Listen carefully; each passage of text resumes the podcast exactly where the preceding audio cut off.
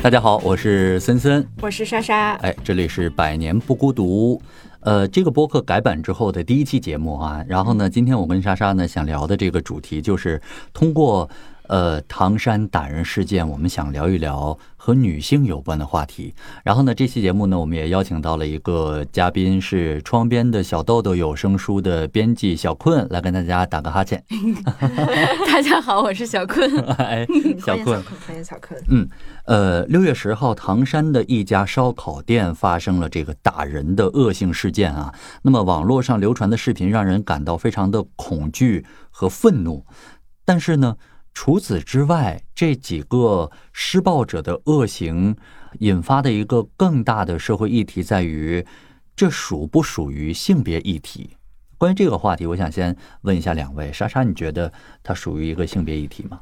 嗯，我是觉得它不光属于一个性别议题，嗯啊，就是除了我们看到就是。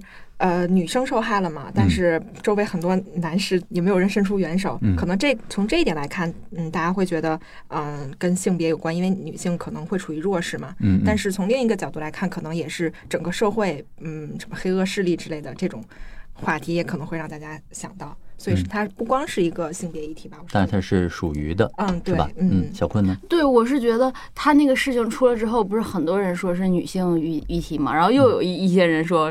跑出来说这根本就不是女性议题，然后就我觉得这个现象就是容易引发我们的思考，就是说为什么打着？对，有的人觉得对对对对，有对大家对女性这个议题的想法，嗯。就是想的是不一致，就是什么样的事情能够算作一个性别议题？大家的什么样的事儿概念不一样？嗯，就是没有一个统一的标准。对对对。呃，总的来说，网上的这些争论，我觉得认同的人，他可能认为起因是因为这个女性性骚扰被拒绝了，嗯，对吧？然后呢，暴力呢是。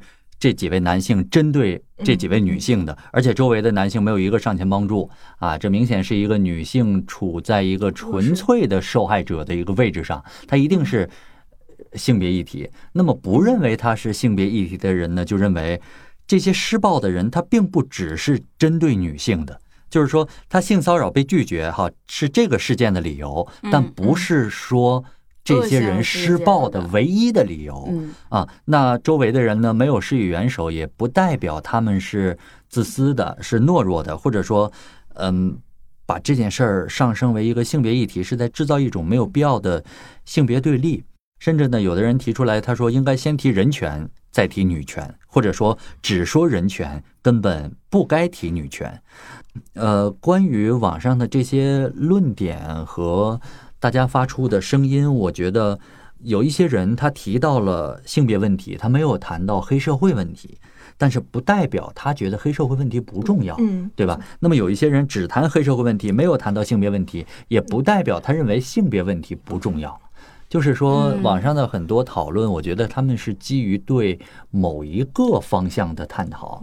对吧？嗯啊，他不是说特别综合的、全面的去反映这个问题。那你如果说唐山这个打人事件，它反映出来的问题方方面面太多了，无论是社会方面，嗯啊，法治方面，各种方面，对吧？对，但我们比较感兴趣的是从女性这角度。对，所以呢，其实我们今天呢，这节播客不做特别深入的对于唐山打人事件引发的对立问题的探讨，我们从这个事件引申出来的。呃，单独特别想聊一聊的，就是和女性有关的话题啊。呃，我想跟两位嘉宾先聊一聊自己的一些经历或者是感受。就是说，唐山这个事件，刚刚大家都说了，它是有一个性别议题的内容在里面的啊。那么这个事件爆出来之后，对你们有什么样的触动啊？小坤，对我，嗯，其实我应该。应该说，你如果说是从个人的角度来说的话，哪怕你看到这个视频，我觉得没有一个人会是理性的。嗯，对，一开始肯定，他一开始一定是愤怒的吧？嗯嗯嗯嗯嗯，但但是我还是就是说，作为一个女性个体来说吧，就我我我就是冷静下来之后，我去想的话，肯定还是给我的感觉就是“好女不吃眼前亏”这个这个感觉的。好女不吃眼前亏，对，嗯，就是是什么意思？其实，在这个视频当中，我们看到那几个女生拿拿起这个酒瓶子，就是干起来了那你觉得你说的这个“好女不吃眼前亏”是什么意思？要理性的对待。对，我觉得理性下来了之后，嗯，就是如果是我，肯定不会选择跟他正面的去这种，嗯，起冲突啊什么的。嗯，跑呗，就好女不吃眼前亏嘛，先避免一个就是马上就会降临的这种可怕的危险，危险，对对对，是，嗯，我觉得是比较现实和比较无奈的一个个人化的选择，嗯，就是其实逃跑也是一种示弱，对，但但没关系啊，但这种示弱是对于自身安全的一种保护，对对对。嗯，长沙觉得呢？逃避可耻但有用。我突然想到，对对对，啊，嗯，我是觉得就是这件事情，大家还会看到性别就是差异啊，或者说拿单独拿出来讨论。首先，这就是一个嗯，怎么说，平权的路还很长的感觉。嗯，就是当大家看到就是这种恶性事件发生的时候，你还会想到啊，是因为。男的打女的，然后对对对对对，对吧？就是那种感觉。如果如果说大家只是看到了说哦，这个社会治安不太好，然后不会看到男女之间的这种对立呀，或者是说呃差异，那可能我会觉得。平权的路向向前走了一步，但是现在大家还是会这么尖锐的去把这个性别议题提出来。对对对，啊，那可能还是说明我们的平权道路任重道远吧。嗯，对，包括我的选择，我是建，就是我说我要逃跑，我是建立在，嗯，我已说白了是已经认承认了我的在弱势，对个人的就是这个力量吧，就是说是处于弱势的，嗯，这个前提之下做的这种无奈的选择，嗯。嗯，其实这。这个事件发生之后，我朋友圈里的很多女性，包括微微博上关注到的一些女性，那她们当然看到这个视频之后是非常的暴怒了，啊，然后呢，更多的又一波暴怒是来自于可能她们各自的朋友圈中一些男性的。表现一些发言 啊，这个说我朋友圈里哎男性发言了或者怎么样，然后有的呢是支持性别议题站在女性这一方的，有的就觉得这就是一个纯粹的一个恶性的社会治安的事件，那他们又会针对于这种呃。性别不平等的这个议题上面的一些一些发言，然后又会暴怒一番，啊，哦，那那就挺让人烦的哈，是挺让人烦恼的哈。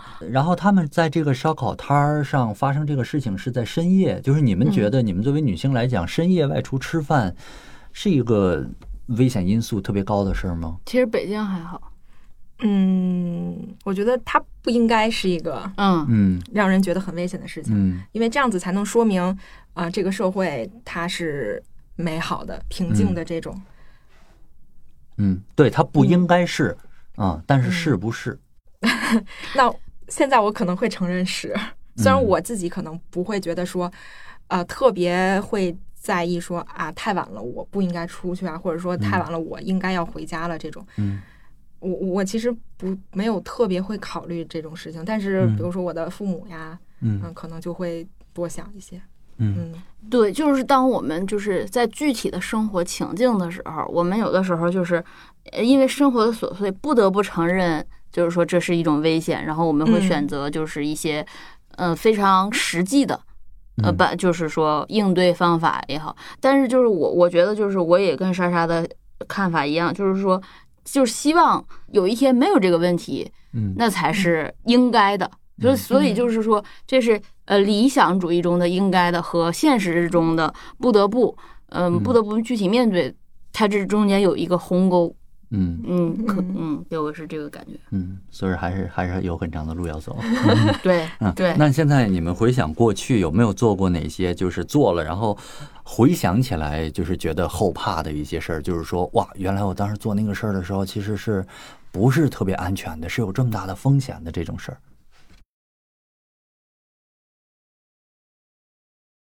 我我其实想了半天，我好像真的没有。嗯，你俩刚确实想了半天，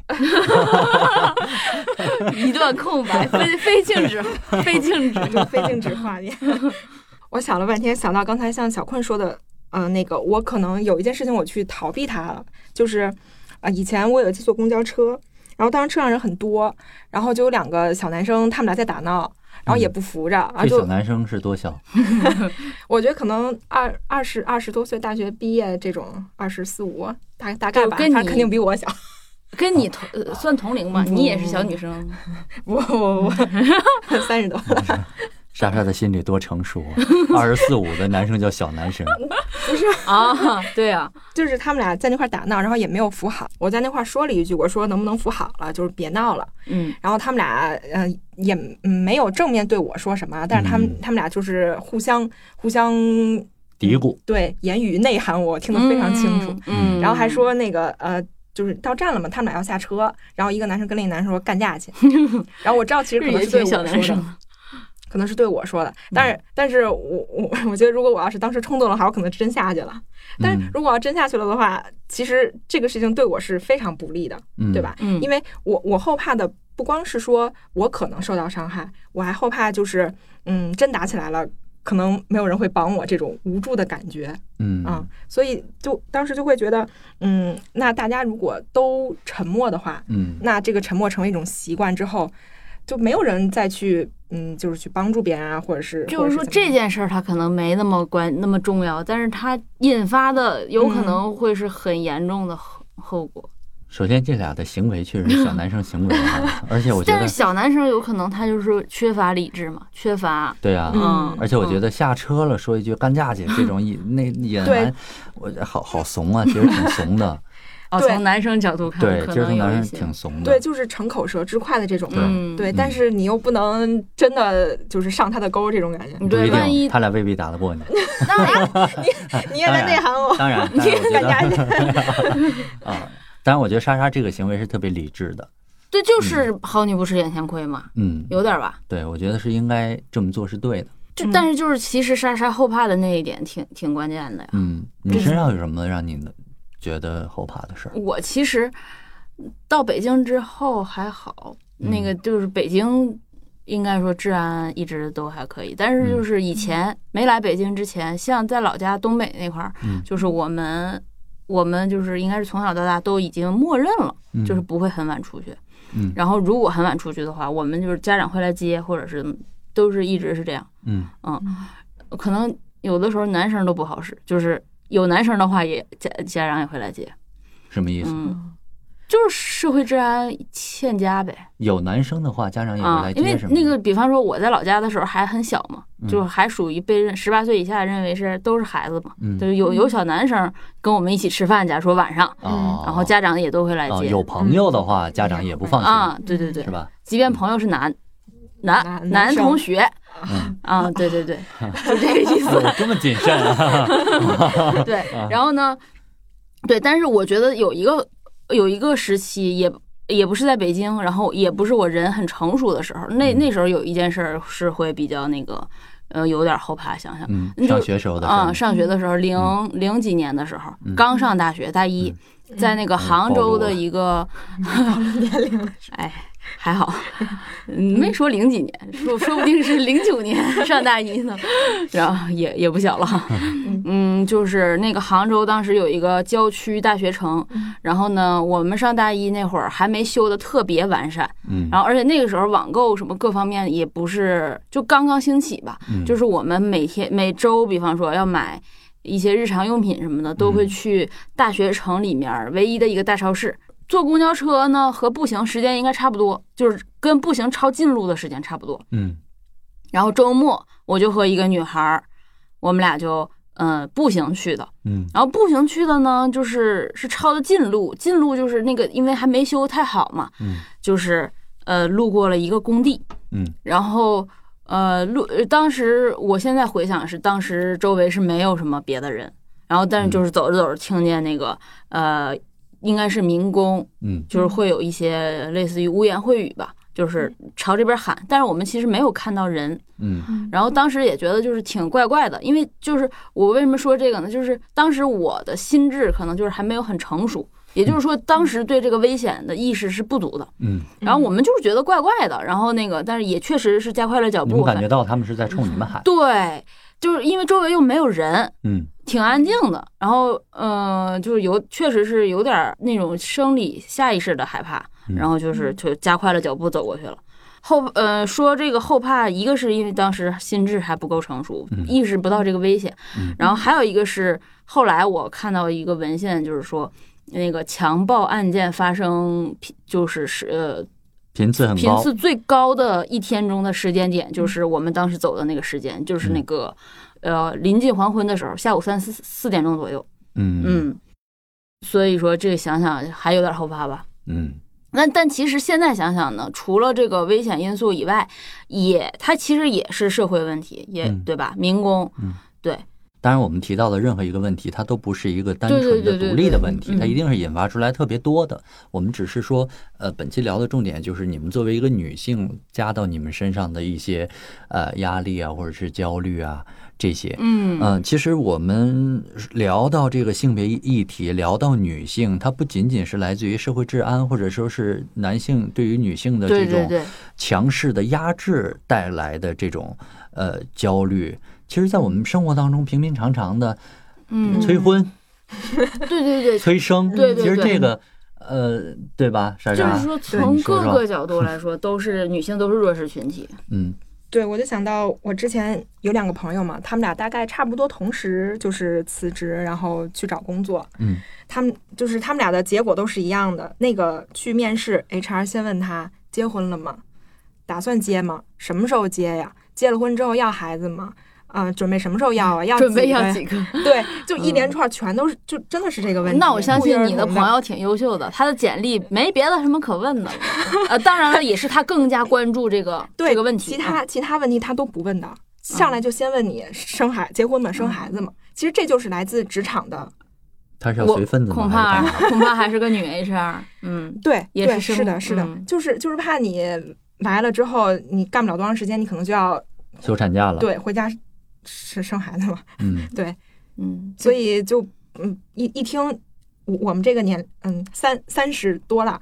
然后单身，三十岁的女人，知识女性，对，就是可能我们算是也不能说是高知吧，大概大大家都是研究生毕业嘛，对吧？然后谁大家呀？谁呀？我们女性，我们这两位知识女性。哦，好好，对对吧？嗯，到了适婚年龄了，然后呢，但是还没有结婚，这就是对于我觉得对企业来说，可能说的不好听点，就是定时炸弹嘛，嗯，对吧？他不，他没法他会说，呃，人员成本相对很高，对对，他不管。你说你在工作上的能力啊，他都不问的，他只看你就是嗯，重重点对他来说是是危险的，对。我觉得这 HR 是过于不尊重，他就过于直接，我觉得。但是你可能呃尊重着问，可能他本质也逃不过这个问题。嗯，对，本质其实没有改变，但只是这样会更刺耳一些，让人不舒服。但是我我我估计啊，百分之。对，百分之六六十以上都是对。其实我已经不介意表面了，嗯，因为其实大家都懂。对，因为我已对我已经 get 到的信息就是同样都是那些嘛。嗯，对，所以所以他们俩就也没有找到特别合适的工作。然后我有一个朋友就去体制内了，体制内其实对就没有说还好吗？对，你不不会问你这个东西，他就是你考试嘛，然后考过了，那你就入职就好了。对，现在就是这样。嗯啊。所以要不说，啊，宇宙的尽头是体制内，嗯也不是没有道理吧？在现在大环境下嘛，嗯，但是而且你像这个催婚的情况，因为我我我跟莎莎可能都会遭遇到这个催婚，嗯，但是呢，男生可能就会觉得，哎呦，你老大不小了。但是我可以说，哎，我想就是事业上先，嗯，先稳住，嗯啊，然后我再结婚，先立业后成家，森森咱们是。而且有一句话呢。呃，虽然这句话就是什么“男人越老越吃香”，虽然是这广为流传的这句话，我没有自己说这句话，但是有这句话在流传，对吧？呃，我当然，我我觉得不是不是，我觉得这句话它就是建立在一个特别物质的基础上，男权的基础上。他觉得你男人老了有事业了有钱了，那小姑娘不多多的吗？那这把女人当停停停停，对吧？我觉得这 个当然我完全不认同。对，而且呢，那女生催婚的时候就会说：“你现在你再不结婚，对，不生不了孩子。”对他其实那句话建立在一个什么情况？建立在对女性。我觉得是女女性就是生育不自由，在在我看来是这么个问题。嗯，对对对，就是我我生就是说白了，就是身体是我的，我想不想生是我自己的权利。对对对，没有仅包括我觉得包括我的父母，其实他没有这个权。对，但是尽就是说，尽管女性的最佳生育年龄确实是比较短暂，而尤其是跟男性相比，嗯，更加显得短暂来说，但是也仍然是有生育自由的，嗯，也仍然是不值得别人。这样去催婚。嗯，所以我觉得无论男性和女性吧，这这现在什么年代了，婚姻自由，我觉得是一个特别森森的意思就是说，你可能四十一枝花的时候也不想结婚呗。不是我刚才 我提那句话，来给他征个婚。我提那句话的意思是我完全不认同那句话，就那句话是一个特别特别就是无厘头的一句话嗯，那你还是挺挺好。啊。当然，那我们能跟挺好一男的要不能跟 这两个高知女性坐在一起 哎呦聊 哎呦哎呦啊。而且其实聊到很多的一些特别传统的家庭，就是在我们看来，我们接受到非常多的这方面的信息，我们会觉得平权就是应该如此。但是很多。嗯，家庭，比如说呃偏远一点或者什么，就是教育不太发达的地方，比如说我的一个大学同学，那他是来自就是一个呃山区老区的一个一个家庭，然后呢，他有一个弟弟，啊，当然这个事情的结果我先说一下，就是他跟他是一女性啊，她跟这个家里断绝了父母关系，我相信她的这个决定一定是遭受了长期的这种压力，才让她。导致他做出这样的决定，就是说他有一个弟弟，然后呢，他大学因为家里条件不是特别好，所以呢，他大学就是自己摆摊儿，呃，卖点小在夜市上啊什么的，自力更生，然后自己打工，自己挣学费啊，这样。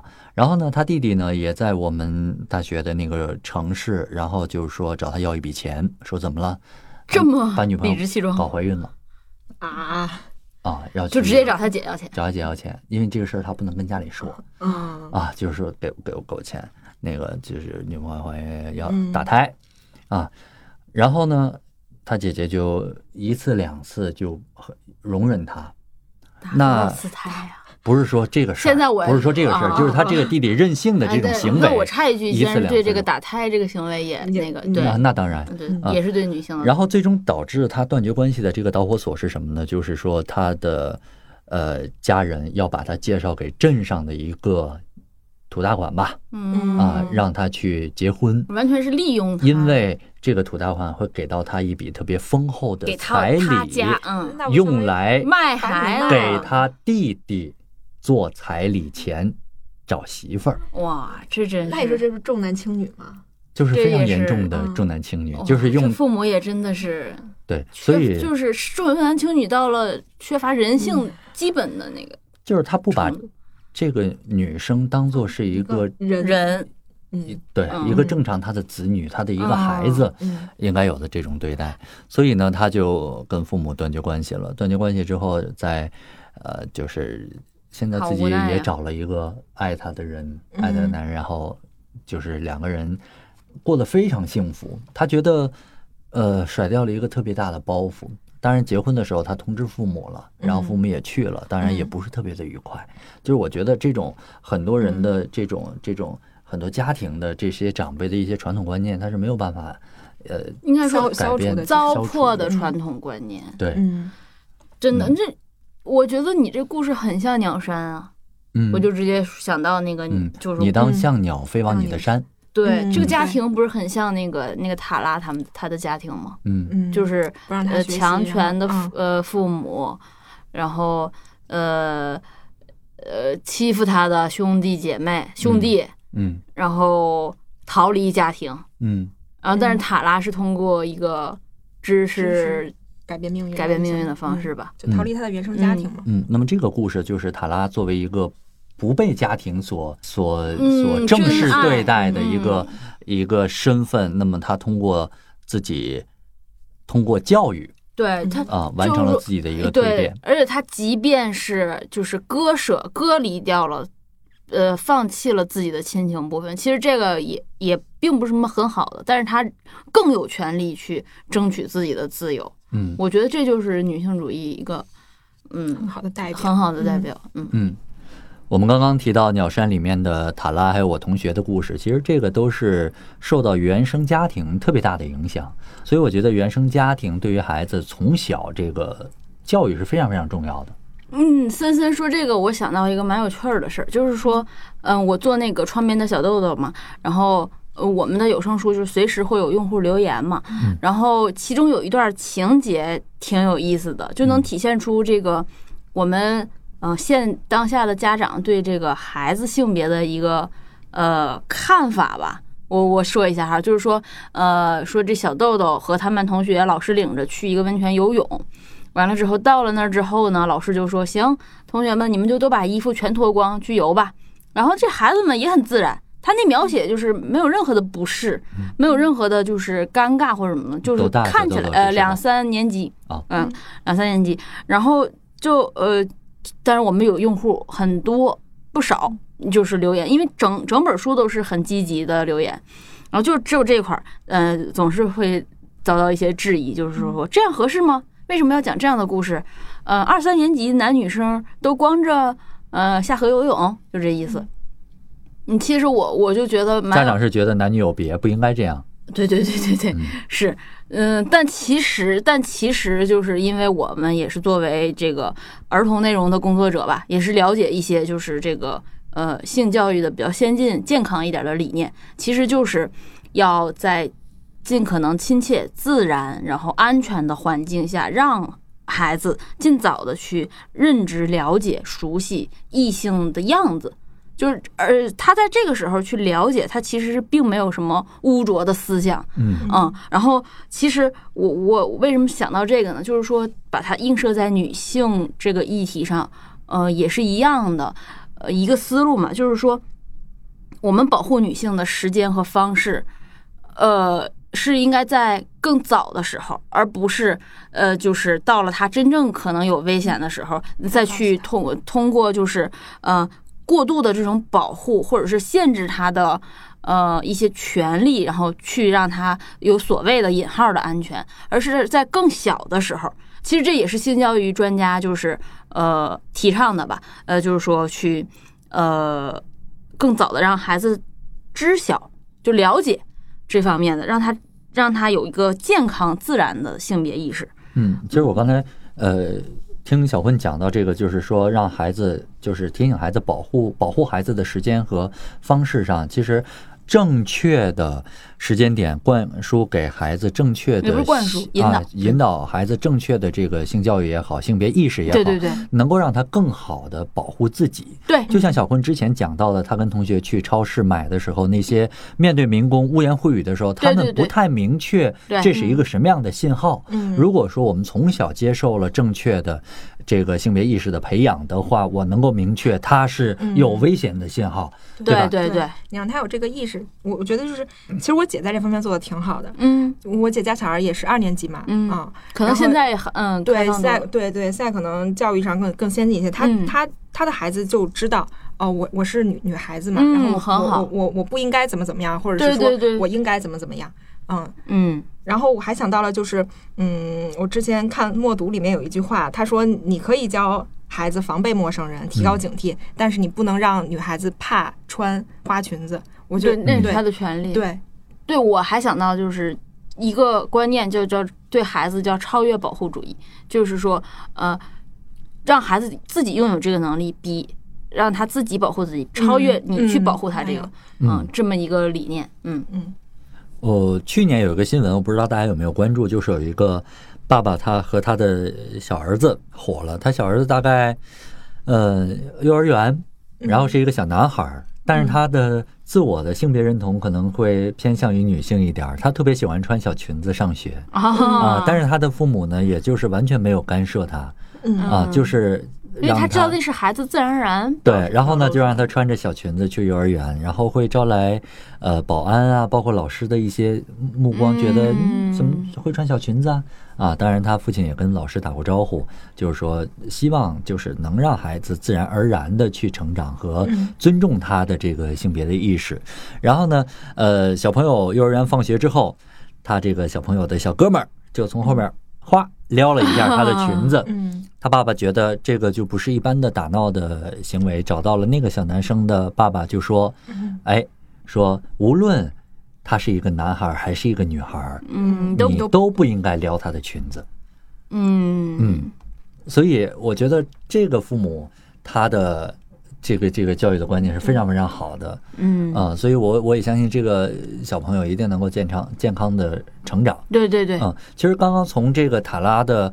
呃，故事里面我们解读出了原生家庭教育的问题，而且呢，在这个书里面还有一段话是塔拉说的，他说：“无论你成为谁，无论你把自己变成了什么，那就是你本来的样子。金子一直是金子，就是我觉得自己一个很强大的自信。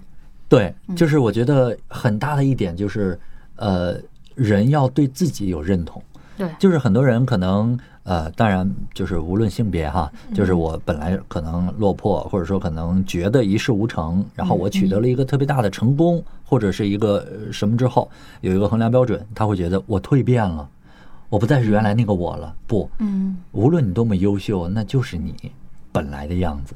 所以我觉得这个引申出来的就是，大家要对自己有一个特别强的认同感，尤其是女性，嗯，是不是？就是，尤其是女性在这个本就是会处于弱势地位的这个这种大环境下，嗯，要要有更强大的对自我的认同，嗯。嗯，才会激发出自己更多的自信，然后做出嗯让自己越来越有信，对自己越来越有信心的成就。也像刚刚小坤说的这个。呃，这种自信，这种对于自己的认可和认定，我觉得更大程度上来自于每个人对自己内心的一种自洽。嗯嗯，对，其实今天请小坤来还有一个原因，就是正好我们俩其实可以成为一个对照组，就是小坤已经。结婚了，然后我还是单身。其实我们俩早婚，对，其实我们俩年龄差不多，但是我们俩就是生活呀，包括呃平时接触的事物，其实都不太一样。嗯，然后所以想请小坤和我们分享一下，就是你平时的自洽方式啊，或者说怎样找到呃内心的平静，享受你心中的孤独这种感觉。在我看来，小困，因为我跟他坐的比较近，他是一个完全没有自洽的人。那你就是可能看到的只是表面，嗯，就是看你的正面、侧面。你看到的是我的背面，我看到了正面。正面你也看不到我的正面，全被咱就是说被繁忙的工作所掩盖。然后呢，我就我我其实就是。嗯，工作中难免每个人都会有这种压力、焦虑。嗯，你可能看到我不是很自洽，但是，嗯，人嘛，要活下去是一定要自洽的。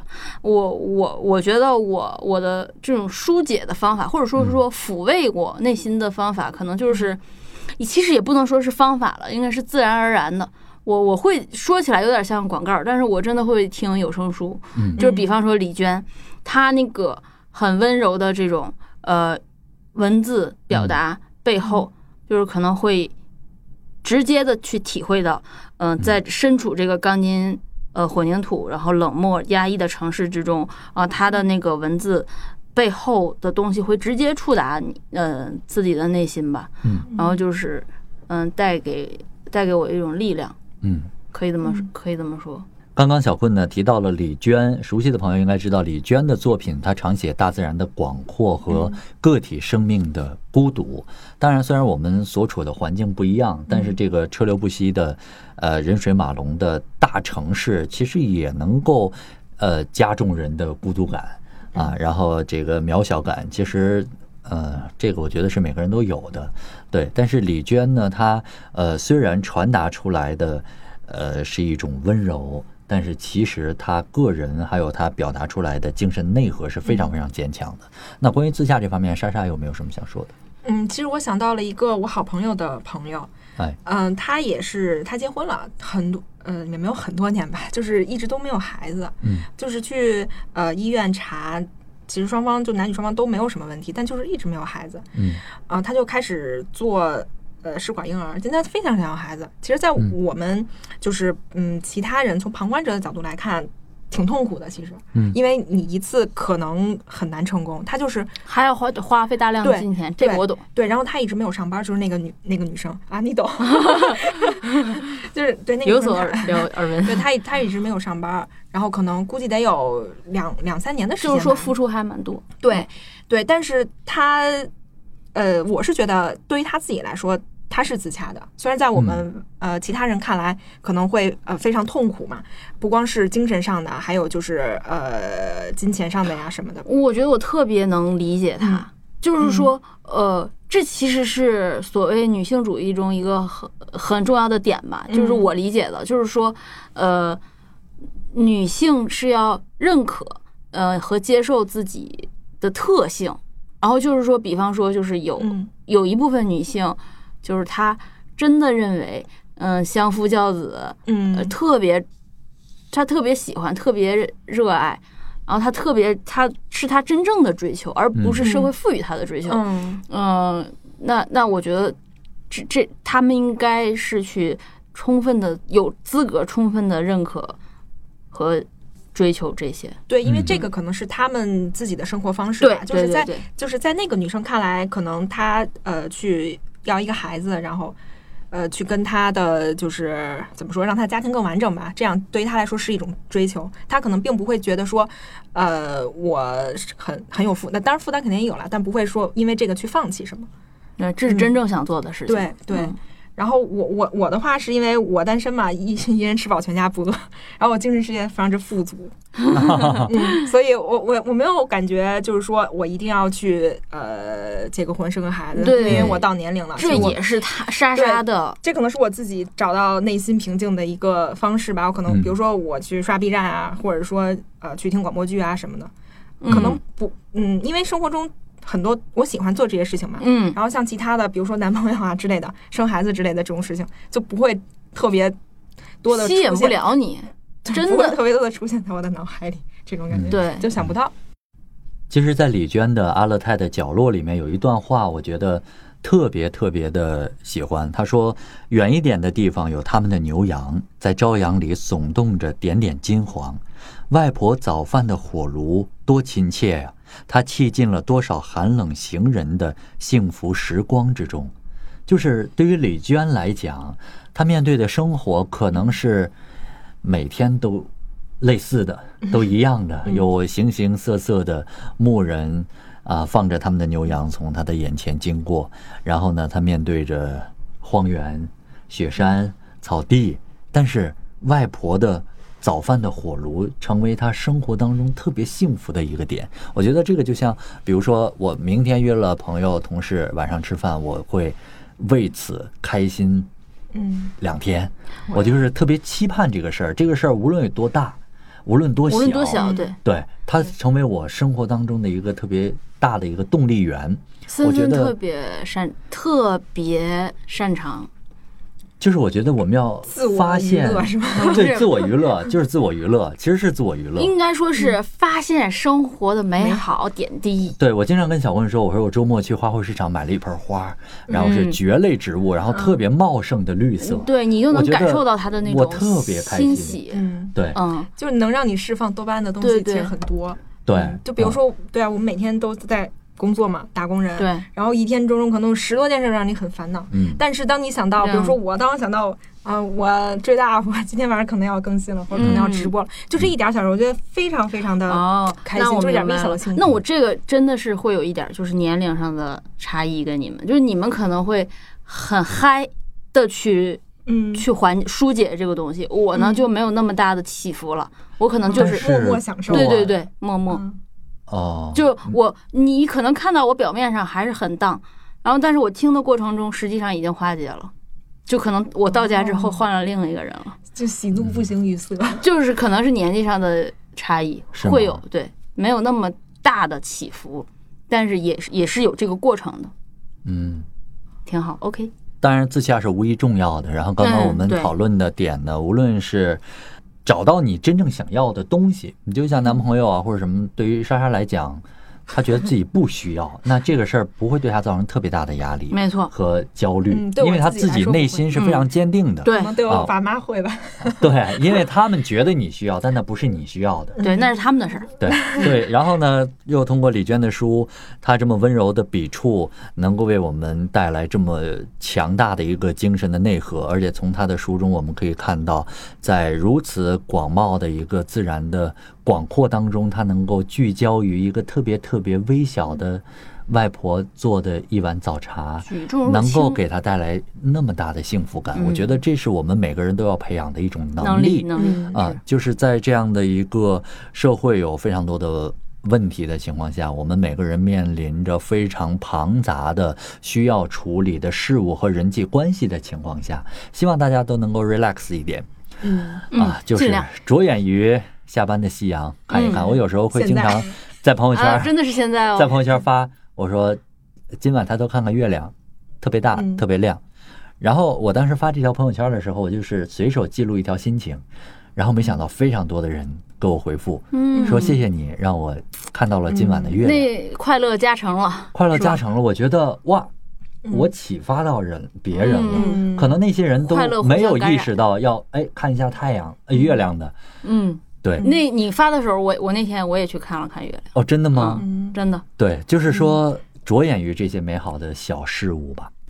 虽然我们这期聊到的这些话题都需要亟待解决的一些社会问题吧，啊，但是我们几位的泛泛而谈，希望也能够陪伴大家度过一段不孤独的时光。好，我们也感谢我们本期的嘉宾小困，谢谢，谢谢，我们下期再见，拜拜，拜拜，拜拜。